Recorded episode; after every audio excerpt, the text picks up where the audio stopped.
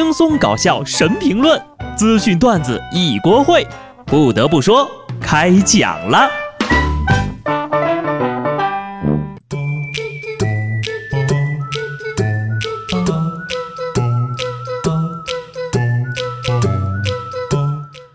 Hello，听众朋友们，大家好，这里是有趣的。不得不说，我是机智的小布。昨天一打开朋友圈，全世界都在心疼奚梦瑶。虽然他在维密的舞台上摔倒了，但是呢，他也在各大网络媒体蹿红了。该说的呢，各位主播应该都说完了，我就简单的概括一下今年维密的所有看点。今年中国维密军团七人登台，创下历年维密大秀的最高纪录。奚梦瑶在走秀过程当中不慎摔倒在台上，张靓颖首度挑战大尺度造型，泡面头让人眼前一亮。王思聪来晚了，没找着座位，只能站着看完大秀，还把张靓颖的背影看成了瑞哈娜。看看，连王思聪都只能站着看了，我就知道人多，所以呢，我压根没去。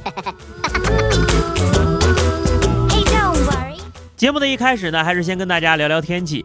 连日来，全国各地迎来了降温，寒潮是一股接着一股。央视段子手广权叔一直在线，寒潮有多强？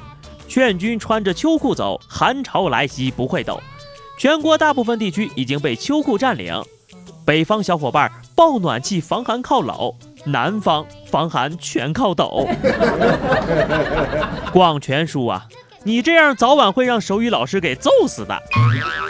成熟就是不用我妈来提醒我穿秋裤，我穿的呀比他都多。当我把衣服塞进秋裤的那一刻起，我就已经与时尚无缘了。向养生的老年生活低头。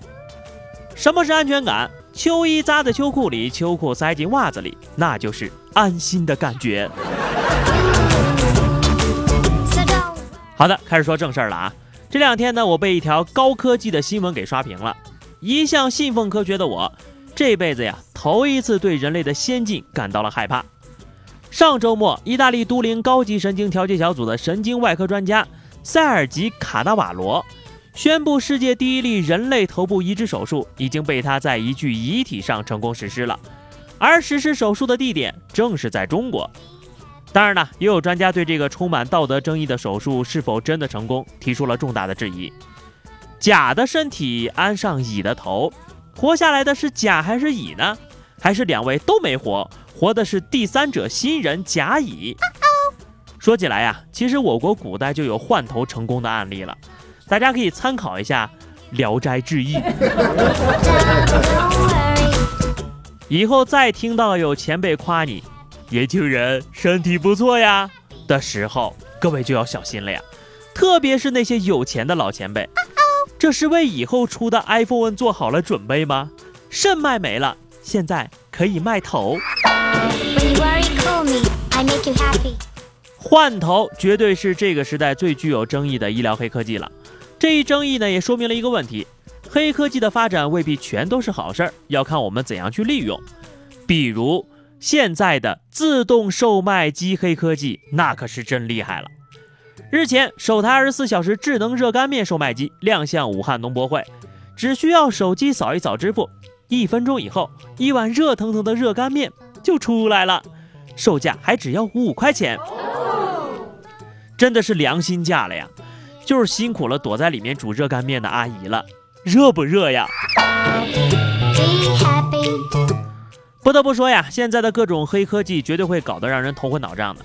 才说着人能换头了，然后呢就听到一个新理论：地球原来不是圆的，是平的。日前，美国北卡罗来纳州国际地平说学会约四百人的会员进行了一次全体会议。相信呢，这也是目前地球上相信地球是平的这一学说的所有支持者了。会议的门票价格是二百四十九美元，出席会议的每个人呢都买了一张。这次会议是地平说学会举办的二零一七年首届平坦地球国际会议的。该会议旨在揭露美国宇航局的太空谎言，并与其他相信地球是平坦的同志相互交流。据这家学会的官网介绍，地球实际上是平坦的，而不是球形的。地球是个球，只是一个幻觉。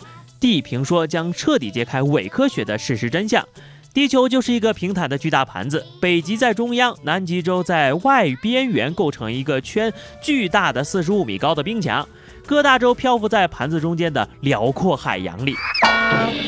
票价定成二百四十九，我觉得不太合适，定成二百五吧。说完我自己都不信，原来世界上还有四百个人的智商比智障还低呢。听说呀，这下一届平坦地球国际会议将于明年的十一月份举行。届时预计会有一千五百人参加，四百人变成一千五百人，所以说呀，这脑残也是传染的呀。到时候呀，麦哲伦的棺材板估计要盖不住了。但话说回来啊，因为我没有环球旅行过，也没有去过外太空，所以呢，我也不知道地球是什么样子的，说不定真是平的呢。所以啊，现在谁来赞助我去一次环球旅行或者上太空啊都行。我就相信地球是圆的。如果说中国最具有科技感的城市，那不是上海，也不是北京，更不是武汉啊。虽然他们的自动热干面还挺厉害的，但其实是大型 3D 立体都市重庆。最近呢，重庆又有一条公路火了。这一次重庆的公路不是黑科技作品，而是彩科技。日前，重庆涪陵沿山而建的彩色 S 型公路正式亮相通车。因为颜色和公路的形状引起了巨大的关注，S 型公路都造出来了，B 型公路还会远吗？看过这么多的黑科技啊，其实我个人比较期待的不是什么 S 型、B 型公路，而是像机器猫里面的时光机啊，特别是能让人看到未来的那种。但是下面这家小区啊，预见未来的方式似乎也是太实在了点。长葛市一个小区最近闹出了一件很奇葩的事儿。小区内原本让大家伙锻炼身体、休闲娱乐的广场上，竟然添了一座坟，而大多数的住户只要一开窗户，就能在楼下看到那座坟了。推开窗户，你就能够看见未来。买房子送墓地，人生一步到位了。这是小区房价跃升的契机呀！我很好奇啊，你说这坟建在广场上，然后呢，小区里的大妈再在旁边跳广场舞。难不成这就是传说中的坟头蹦迪？我猜呀，这八成是某些人跟物业或者开发商有过节，才使出了埋坟抗议这一招。但这事儿跟小区居民无关呢，而且啊，也太不尊重坟内的死者了吧，实在是有点缺德呀。最后是咱们的话题时间，上期节目聊的是关于吃的故事，听友小双说了，吃那就是吃到被自助餐老板拉黑了。怎么着？你还加了老板的微信呢？听友幺幺零说啊，隔壁桌的小情侣吵了起来，接着我的脑门就被一块飞来的红烧排骨给砸着了。身为吃货的我就不淡定了，大骂道：“有种你挑肉多的砸呀？那个鸡腿能砸过来吗？”你确定他听完没有带着盘子一起送给你吗？